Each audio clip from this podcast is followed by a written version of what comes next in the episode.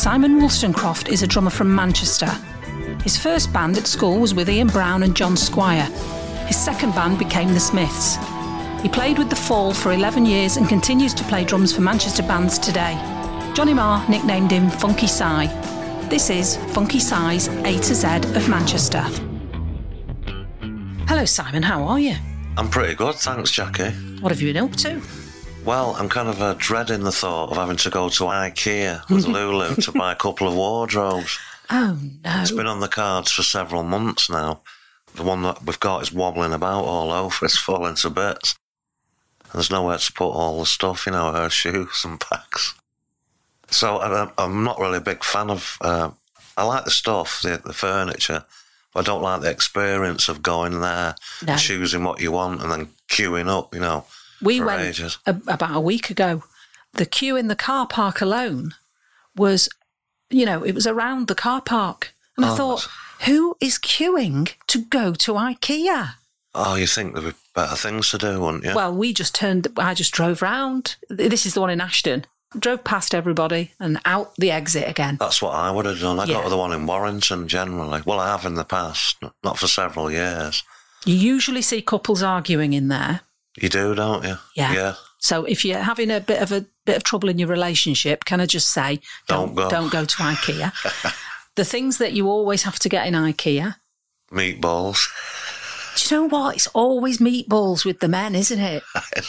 They love the meatballs. They're all right, aren't they? I like that red currant jelly. Well, I can't have them. I've told you since meat is murder, Ah, okay. vegetarian. Yeah. No, it's tea lights. It's, Oh, it's yes. candles Yeah, and yeah. tea lights, Yeah. isn't it? What about one of them Chinese uh, lampshades, paper ones? Oh, the paper ones you get. They're a good seller, aren't they? They are a good seller. Are you good at flat pack furniture? Not at all. No, I end up breaking it. Smashing it and firing it through the window? Yeah, or That- just abandon it and it falls down again. a couple of days later. You start off with such hope, don't you? And you think, I can do this. I'm going to get a man to do our, our, our wardrobes when, when we get them, if we get them. Get a man in. Well, I won't be going in. Is a massive queue around the block. No, it's bad don't- enough as it is. When we got IKEA furniture f- uh, for work, Yeah, I got a man in. right. I just said, that's it. I'm not sitting for half a day getting furious. And then, you know, there's always one screw that won't go in properly. And you just think, why, why is that not fitting properly? Nothing's ever quite right about it, is it, if you do it yourself? No, But if you get a man in yeah, or a woman, yeah. it is 2020, Simon. Well, of course, yeah. Of course. Get somebody in who knows what they're doing and has got the correct power tools That's right before you start. before you. And then I don't mind paying them. IKEA furnitures. Let's say, I don't want to use the word cheap. What should we say, Simon? Instead, Functional, I'm thinking more. You know, doesn't cost a lot of money. cheap. Okay, well, it's sticking with cheap. So paying somebody to actually put it together for you, it still ends up not costing you that much. No, And you're not furious at the end of it. no. And So- it, it looks good though when it is up. Yes. So you're going for wardrobes, are you? Yes, two of them, his and hers. Are you going to have his and hers wardrobes? Absolutely, and uh, nobody's allowed in mine. You're quite precious about your wardrobe. Well, I will be. Oh, Yeah, right. Oh, also got a new one. Okay, well, it is letter. We're on R, I think, aren't we? Yeah, R, letter R.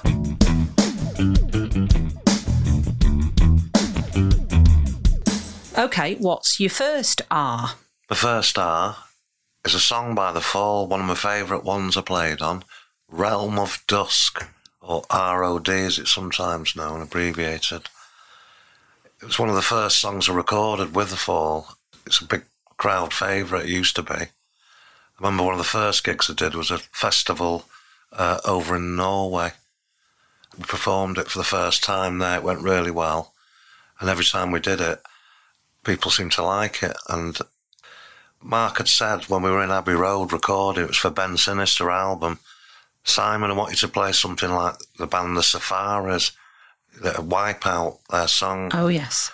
Which is, you know, as you know, it's like a, a jungle rhythm, uh, gets the blood going and all that. So I just went for that. And it just formed, you know, in, into shape pretty much straight away with the rest of the band. such were, you know, our, our understanding of what each of us were going to do. But that's strange considering you'd only just joined the band. Yeah, but I knew the song, you see, so I kind of knew deep down, um, The sound he was after. yeah, what he was after. It's just on one uh, rack tom tom, you know, playing it pretty much all the way through, and then the chorus goes to a, a ride cymbal, snare drum, kick drum, and then it breaks down again. I love doing that one, I really do. Have you got a songwriting credit on that one then? Don't think so, no. We need to sort No. that out, Simon. Well, sometimes you give you a credit you didn't think you deserved it, and other times you think, hang on a minute, I, that's partly my song, that. But that happened a lot with Mark. But I'm not saying he was tight with it, he was very generous, you know. He got quite a few credits where I thought, oh, he's not gonna, I'm not going to get on this. But he did. And it brings a little bit of money in now and again, not a lot, but Do you get royalty checks? yeah, now and again, yeah, yeah. Bet that's nice when that drops through the door. Yeah, it's a nice surprise, better than a poke in the eye.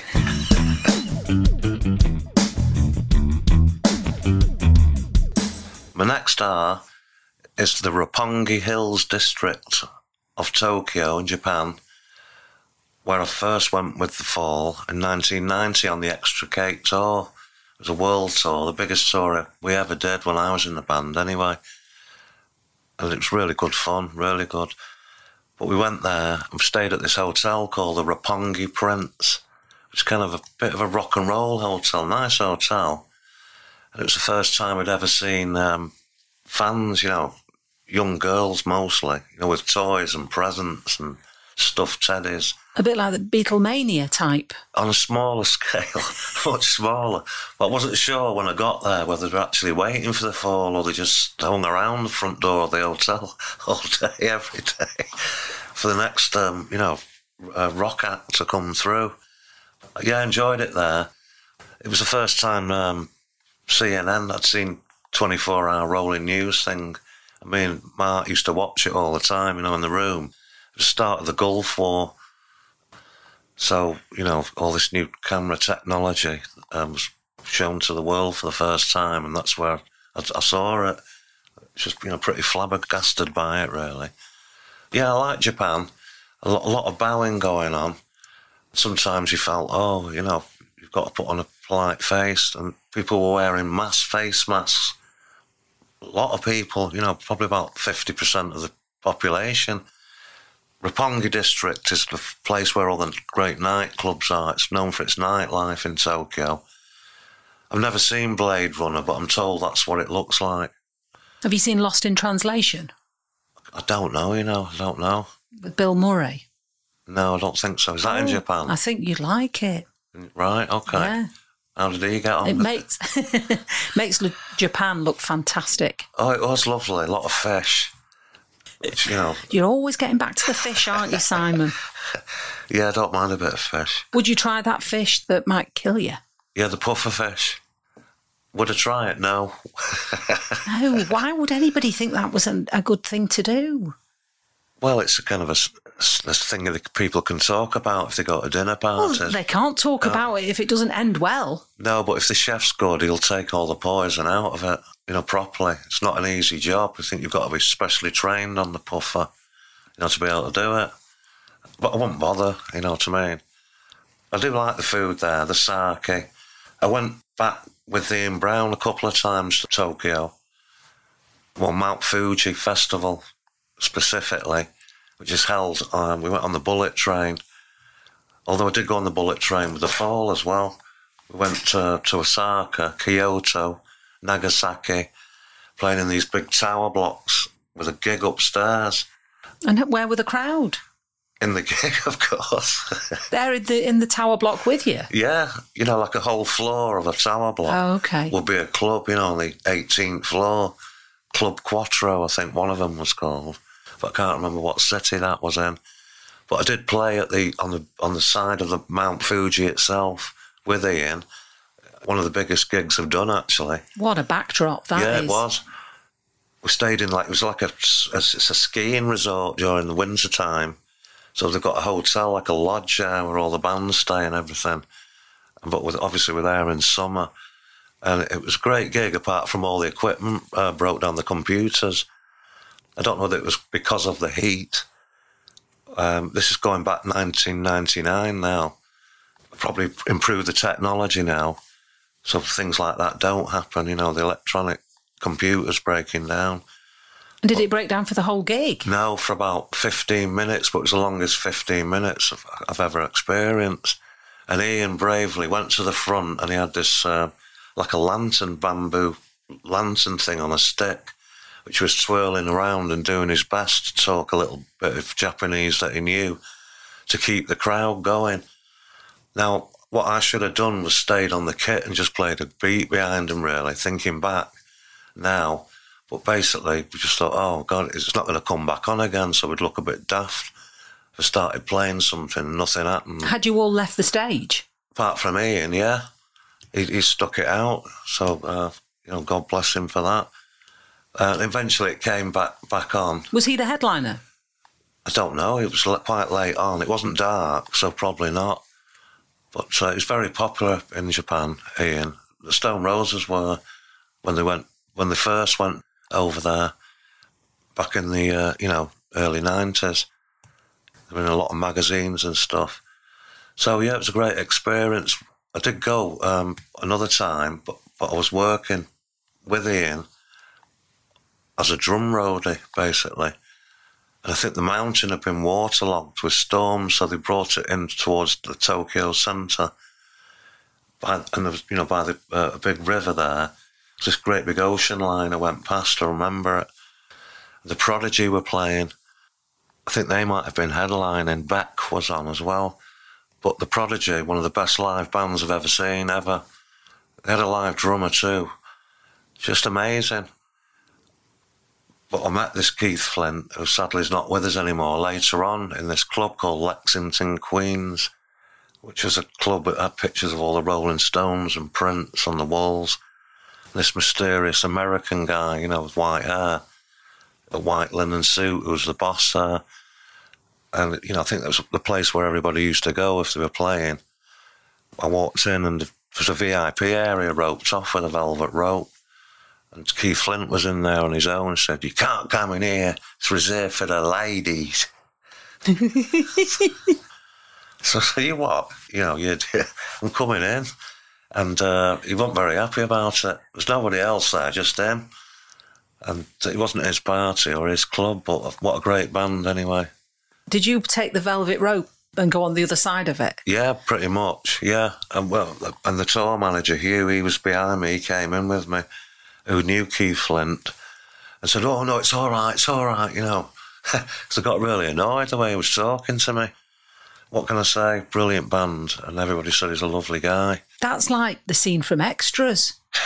Did you watch Extras? No, what with them? With Ricky Gervais.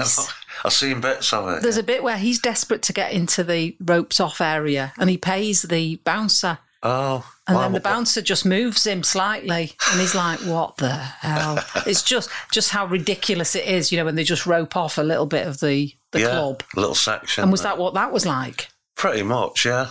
Pretty much. Only, a, you know, a smallish room, but it was separate from the rest of the club. But what a great club it was. And, uh, you know, I love Tokyo.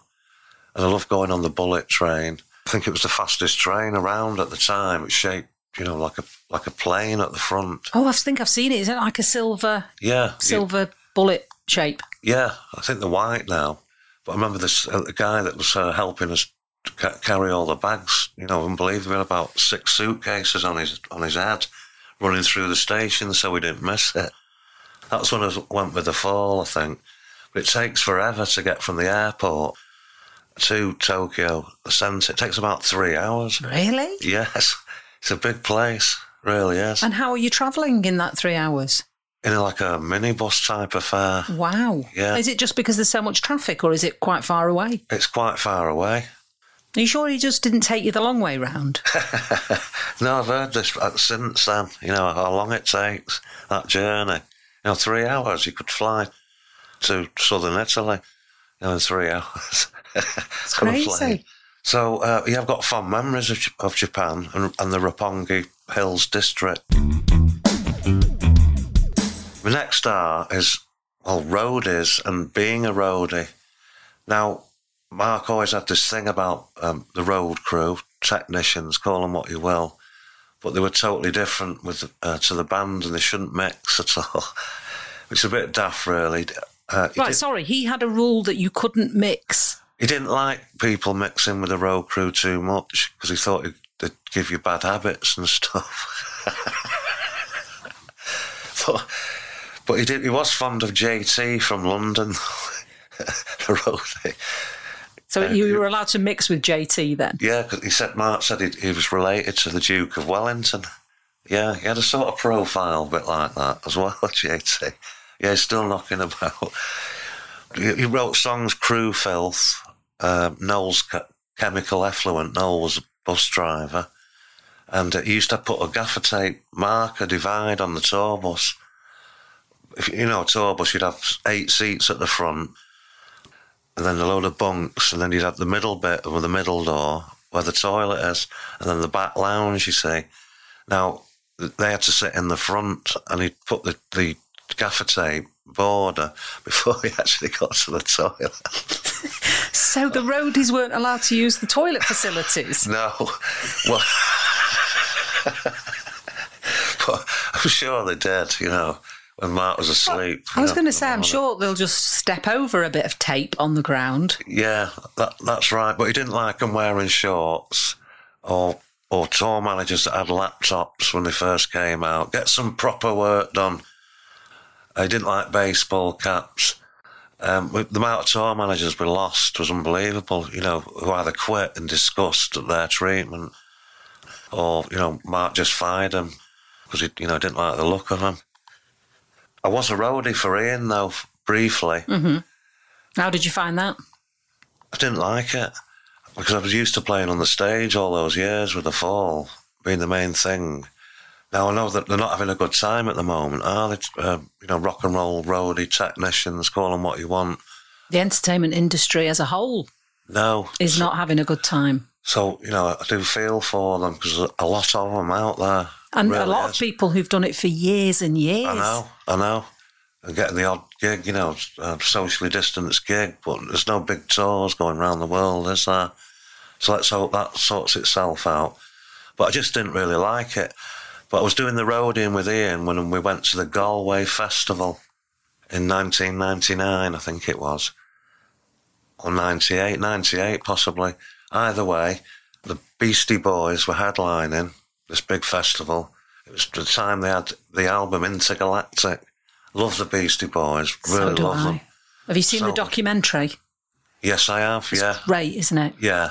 I mean, th- that doesn't, yeah, bring a tear to your eye at the end. I know. I How know. much love there was in that band. Yeah, I got mistaken for a Beastie Boy once. You know, the, in Hampstead at the post house. I hope you said yes, you were a Beastie Boy. No, uh, well, they just caused a riot in Liverpool, hadn't they? The night, you know, the night before, and the receptionist said, "Are you one of the Beastie Boys?" I said, "No," because you know they'd gone around the around the country, hadn't they, with that big phallus thing that they took on the stage set with them. What the, what a great band! Ian was playing there, so I'm setting up uh, the drummer Simon, another Simon Moore, his drum kit, which had a kind of a, an unusual scaffolding type structure on his kit, which from which the tom toms all used to hang. Okay. To cut a long story short, I didn't tighten up the clamps properly, so he's playing, and suddenly the whole kit starts shifting like the leaning tower of Pisa. and he looks absolutely um, not very happy at all. Simon wasn't about this. But it took a while for us before we realised what was happening. It's now about 45 degrees. Luckily, um, the tour manager who I mentioned, Huey, he ran on and fixed it. But it just wasn't for me, the touring thing. It really Right. wasn't. One minute. Did you or did you not sabotage those drums? Maybe unintentionally. That's what I wanted to happen. I don't know. Simon. I was a bit slapdash. As I said to you, the IKEA furniture, forget it. you Yeah. know, just It's not for you, is in it? No. No. But yeah, it's not for me, but uh, that's uh, being a roadie. I think it's a particular life, isn't it? The life of a roadie. The roadies that we know from the Apollo, because we've seen so many tours come and go now because we've been there 27 years, I think. Have you? Yeah, so the same tours come round year after year after year with the same crew. Sure. I mean, it's brilliant. It's great. They Well- love it because they come back in and everybody knows everybody, and it's yeah, once they're onto a good thing, they stick with it, don't they? Yeah, Who, and they who enjoy- wouldn't? and they enjoy it. They, they enjoy Yeah. that life. But there was a TV series called Roadies. Do you Is that the remember one it? with um, the cut for uh, Coldplay? What was his name? Tomo. Yes. Yes. Right. Oh, it's good that. Yeah. Well, there's a lot of the Apsley and the Apollo filmed in I that. met Tomo not so long ago for the first time. Tomo's great, isn't yeah, he? it was dead funny, wasn't We it? It love was good on Tomo. that show. My mum gave him an, an award. I think it said something like number one man in Manchester, Oh, just because she thought he was hilarious. yeah, he's funny. He's lovely, Funny isn't guy. he? I wonder what he's doing now. Well, I saw him at the Albert Hall about a year ago. I can't remember who I went to see. The one in Manchester, I mean.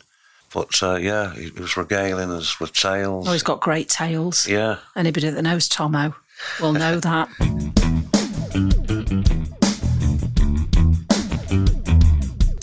My next star is the film Rollerball. Have you seen it, Jackie? Are they playing ice hockey? No, the pl- the skating. It's um Oh, skating. yeah. James Caan, he's a star. And and It was in Misery. That was a good film. yeah, I do like James Caan because he was in Funny Lady, which is the sequel to Funny Girl with Barbra Streisand. But we'll leave that. I'm not seen that one. No, oh, you like it. but James Caan's brilliant, isn't he? He's great, yeah. He, he plays the star player from the Houston uh, rollerball team. On the um, intro of the film, on the poster, it says, In the not too distant future, there'll be no wars, there'll be rollerball. And it's this game, it's a big, huge circular track with a team of guys who look like ice skaters, but they've got, you know, uh, kind of leather gloves, gauntlets with studs in them. Uh, it's quite very, very violent. And a steel cannonball gets shot out of this cannon. They have to pick up this ball and, and go around and, and throw it into this kind of magnetic uh, device to score points. And it does have certain rules, and there's motorbikes that can tow you around. Not really a big science fiction buff, to be honest, but this one really, really caught my imagination. 1975, it, was, it came out. Beautiful um, furniture and props in it, you know, from the 70s, Yeah. chairs, you know, that you see nowadays. Basically, the world's run by corporations by this time, set in the future, obviously. Probably not that far away from where we are now. Well, you know, the corporations running the world.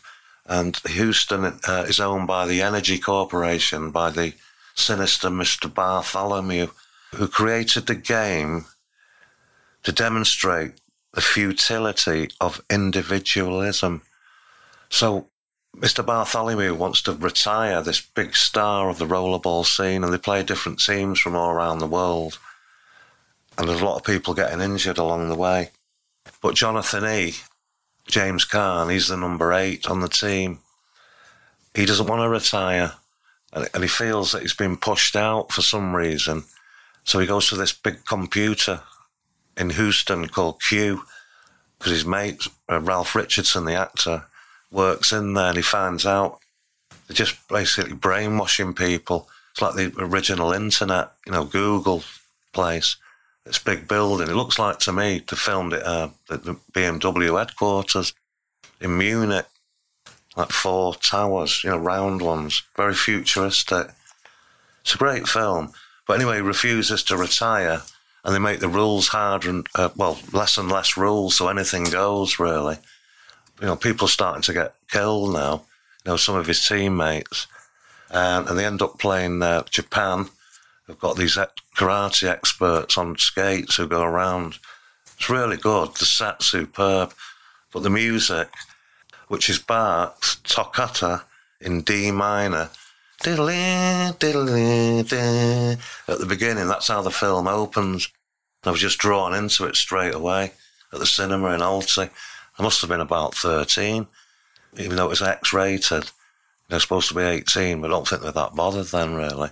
But it stuck with me, and I spent far too much time drawing pictures and scenes from Rollerball in my uh, Latin books at the back. with John Squire, he'd be doing other drawings, cartoons, and what have you. But yeah, massive influence on me. It's sort of stuck with me. And it seems sort of a little bit more relevant now than it did back in 1975. Have you seen Running Man with Arnie? Yeah, that was a good one as well. That's an excellent film, isn't it? Yeah. It's very similar. Yes, it is. And it's a bit like TV now. You see, I can't stand TV that makes a fool of anyone. I don't like, you know, where people get set up. I didn't like Game for a Laugh. Do you remember that TV No, series? no. I don't like where people are set up to be made to look stupid on TV. No. Even if afterwards they think it's funny and, you know, What was that? Um, the not the 15 minutes of fame. I don't like it. It puts. Beadle's About. That was Yeah. another one. Hated him. He was, Um, he was another one I sat next to on a plane. Jeremy Beadle didn't say anything to him. Did you not speak to him? No, no. Why didn't you speak to him? I didn't like his show really. You know, I didn't I didn't find it that funny at all. It all set up. You know what I mean? If I'm sat on a plane, I generally keep myself to myself, and I get I pull a book out usually, and then fall asleep after about half an hour snoring, That'd be great if you woke up and you had your head on Jeremy Beadle's um, shoulder, slathering all over. snuggling up to him. No, I don't like TV like that. And that was the great thing about The Running Man. It was showing how far TV can be pushed. You know, Oh, you can see, see yeah. people being killed on TV, and it was seen as entertainment. Yeah, that's what exactly what was happening in Rollerball towards the end. It didn't But- start out like that, but, but because Jonathan E. James Caan wouldn't retire, and his his wife stuck the a knife in him. You know, she wanted the payoff that they were offering him, but no, he stuck to his guns, and he ends up winning anyway.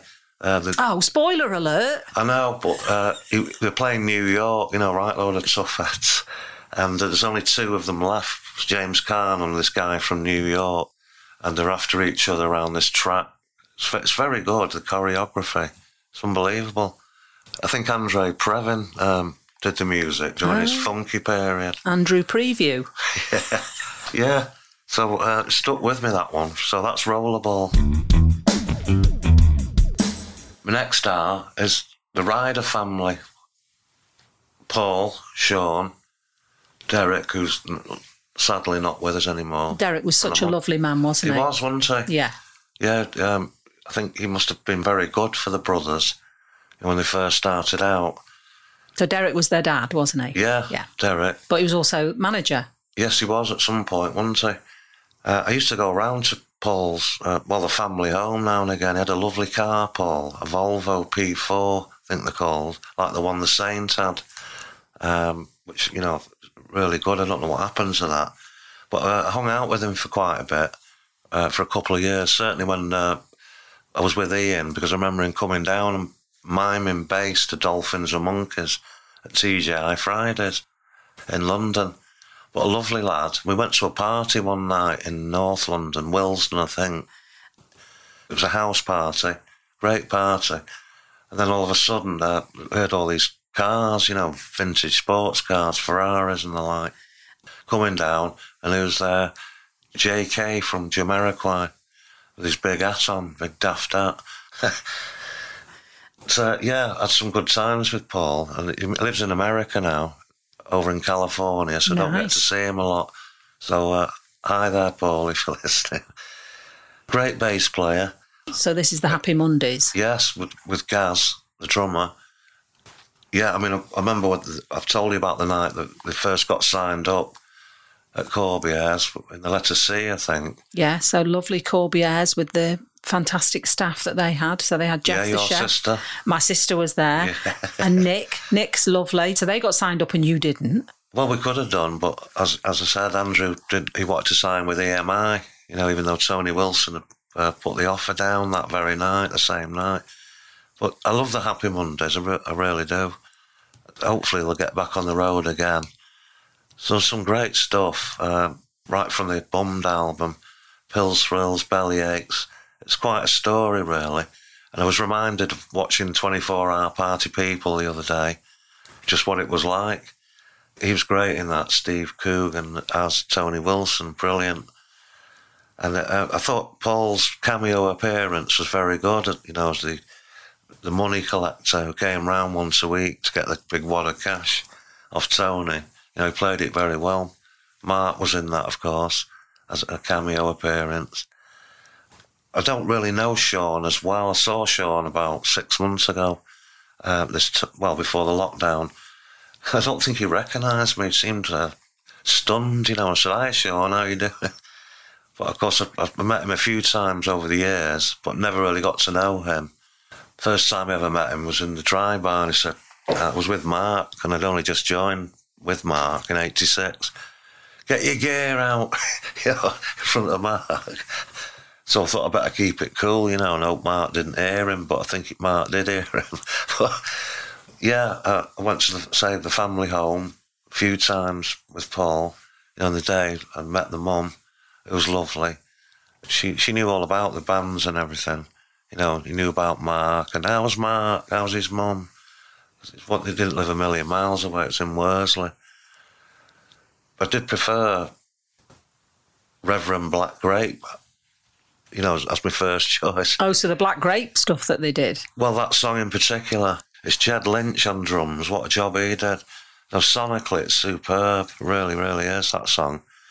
But I love uh, loads of uh, the Mondays tracks. Tart Tart, they sing about one of their albums. There's a girl that I used to know who lived in Chorlton, die, yeah. I remember, you know, Tony Wilson going, he's, you know, it's a new Marquis Smith, you know, lyrically.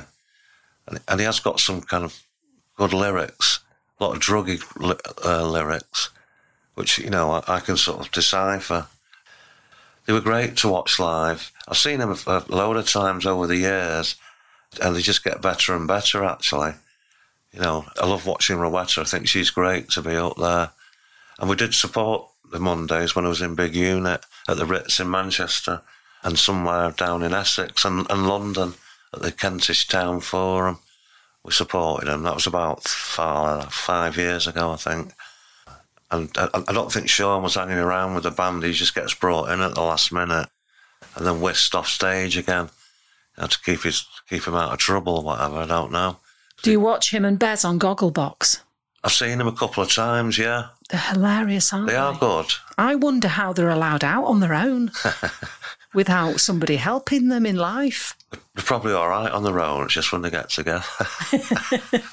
but they are brilliant, and it's it's nice to see um, their friendship. Yeah, and how well they get on. I, I did like that uh, Alien show that Shaun Ryder did. I don't really believe in aliens, but I thought was, he was very good on it. You know, his take on it, his narration, whatever. Are you an absolute no then to aliens? Yeah, pretty much, yeah. You don't think there's anybody else out in the universe? No. Do you think we should be spending money on finding out if Venus has got some sort of life? I think we're better off getting a, vaccine for this uh, pandemic, don't you? Yes, Simon, I yeah. do. Well, there's undiscovered species uh, deep in the oceans, people have never seen before you know, plant life, fish I'll, life. I'll take you back to Nessie. I'm still not having it.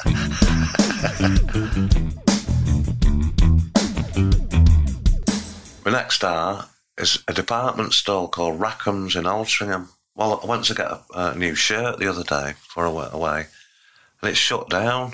Couldn't believe it. Been going there for years and years. You know, it's uh, good quality stuff, won't fall to bits. You have to pay a bit more for it, obviously.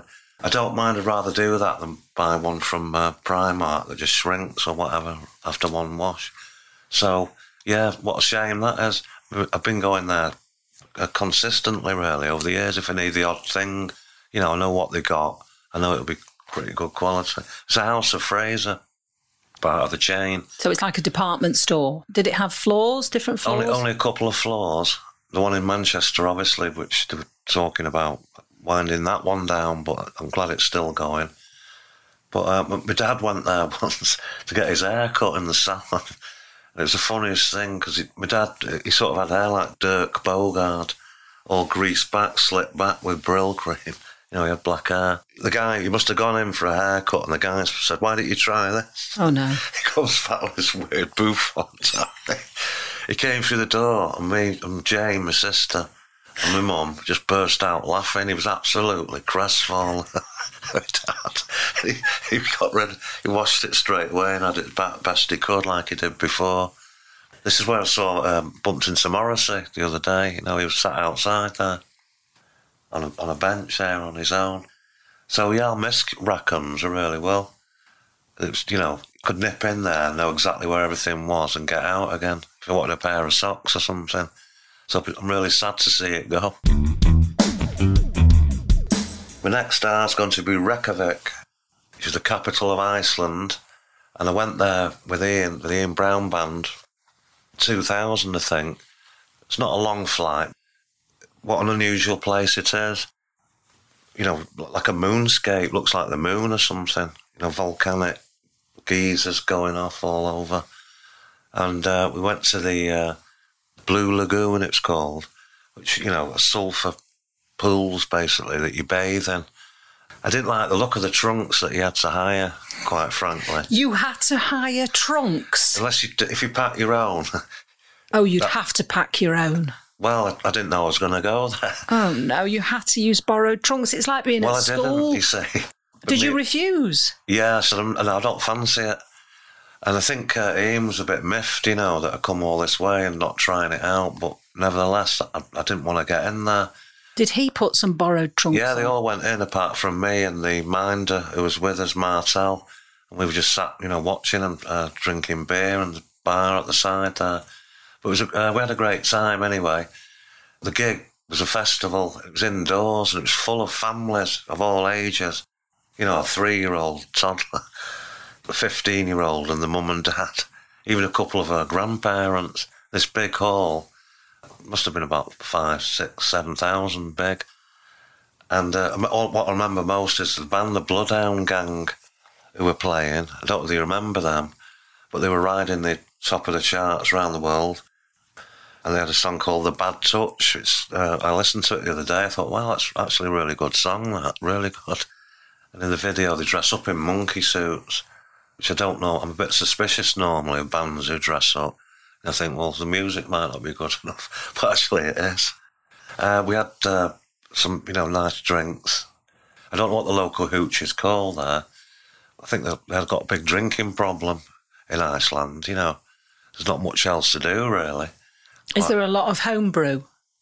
That sort of action going on. Well, I didn't say any of that. I didn't go to any, anybody's house. But I just know in places like Sweden, because it's so expensive, right, people are making their own, aren't they?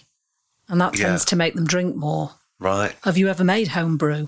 Oh no. Oh, I might have tried it once, but it was a disaster. You know, beer at school in buckets, of yeast and all. Which school did you go to where they're making beer? It's the child labour again, isn't it? well, it tasted awful, so I never, but I never tried doing it again. It's it was very seventies, wasn't it? Yeah, brew your airing, own. People in airing cup, you know, putting stuff in airing cupboards. Yeah. I, I don't remember where I put my. I, I don't do home brew really. I mean, is it something you'd like to think about? You could create your own wine. Perhaps if it was on a desert island or something, yeah, but it's to just go down the offie now and get a bottle of something. Where do you think on a desert island you're going to get all the stuff you need to make your own wine? Well, You need to do it while you're here where the stuff is. Never mind waiting until you get on a desert island. yeah. It's not happening, is it? Well, it's not something I bother with again. No. you know, Okay. making stuff. Although I, I did want to do wood, woodwork at school, but I got put in the Latin set, you see, which was useless, never learnt anything. And now for building IKEA furniture. Would have been ideal, wouldn't it? you'd have been much handier to have around. You wouldn't have had to get a man in or a woman. So, have you got a favourite country that you've been to when you've we've played either with the Fall or with Ian or? Um, I, I've got to say America, really. I do like going there. I mean, I know it's changed a lot now, old place, since Trump's got in. But, you know, San Francisco, all those programs that I'd seen when I was a kid, the streets of San Francisco, further down, Starsky and Hutch, New York, Kojak.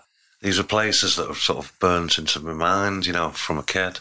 Yeah, because New York, when you get there, it's like being on a film set, isn't it? It is. Every corner I turned, every building I saw, I just thought, well, this is the greatest place on earth. Some great noises, and sounds, and uh, smells. New York. And just a great feeling. And then you get Central Park suddenly in the middle of it. Yeah, that's some that's something there when you walk through there, I've seen all the buildings around it, incredible.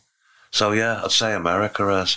Though I do love Italy, but I've, you know I've only played there a couple of times in Milan. Uh, Milan it was, yeah. And how long were you in Reykjavik for? Probably a couple of days. We, we had a bit of a drive around, you know. Do you try and do that when you go somewhere? Do you try and get and get to see a bit of the country? If it's out in the sticks, yeah. But you know, back then I was more interested in just getting drunk, really. You know, having time off in the hotel bar and having a laugh rather than taking in any culture. I'm sort of making up for it now, you know, when I go abroad. So let's hope uh, we get things back right again, you know, for too long.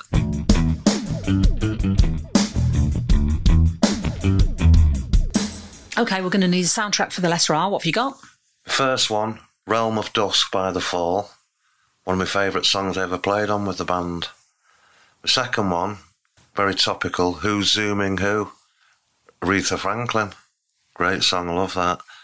The next one, Beautiful Stranger by Madonna. Set Adrift on Memory Bliss, PM Dawn. And finally, Junior Senior, Move Your Feet. Great. We'll see you next week. We will. Bye for now, Jackie.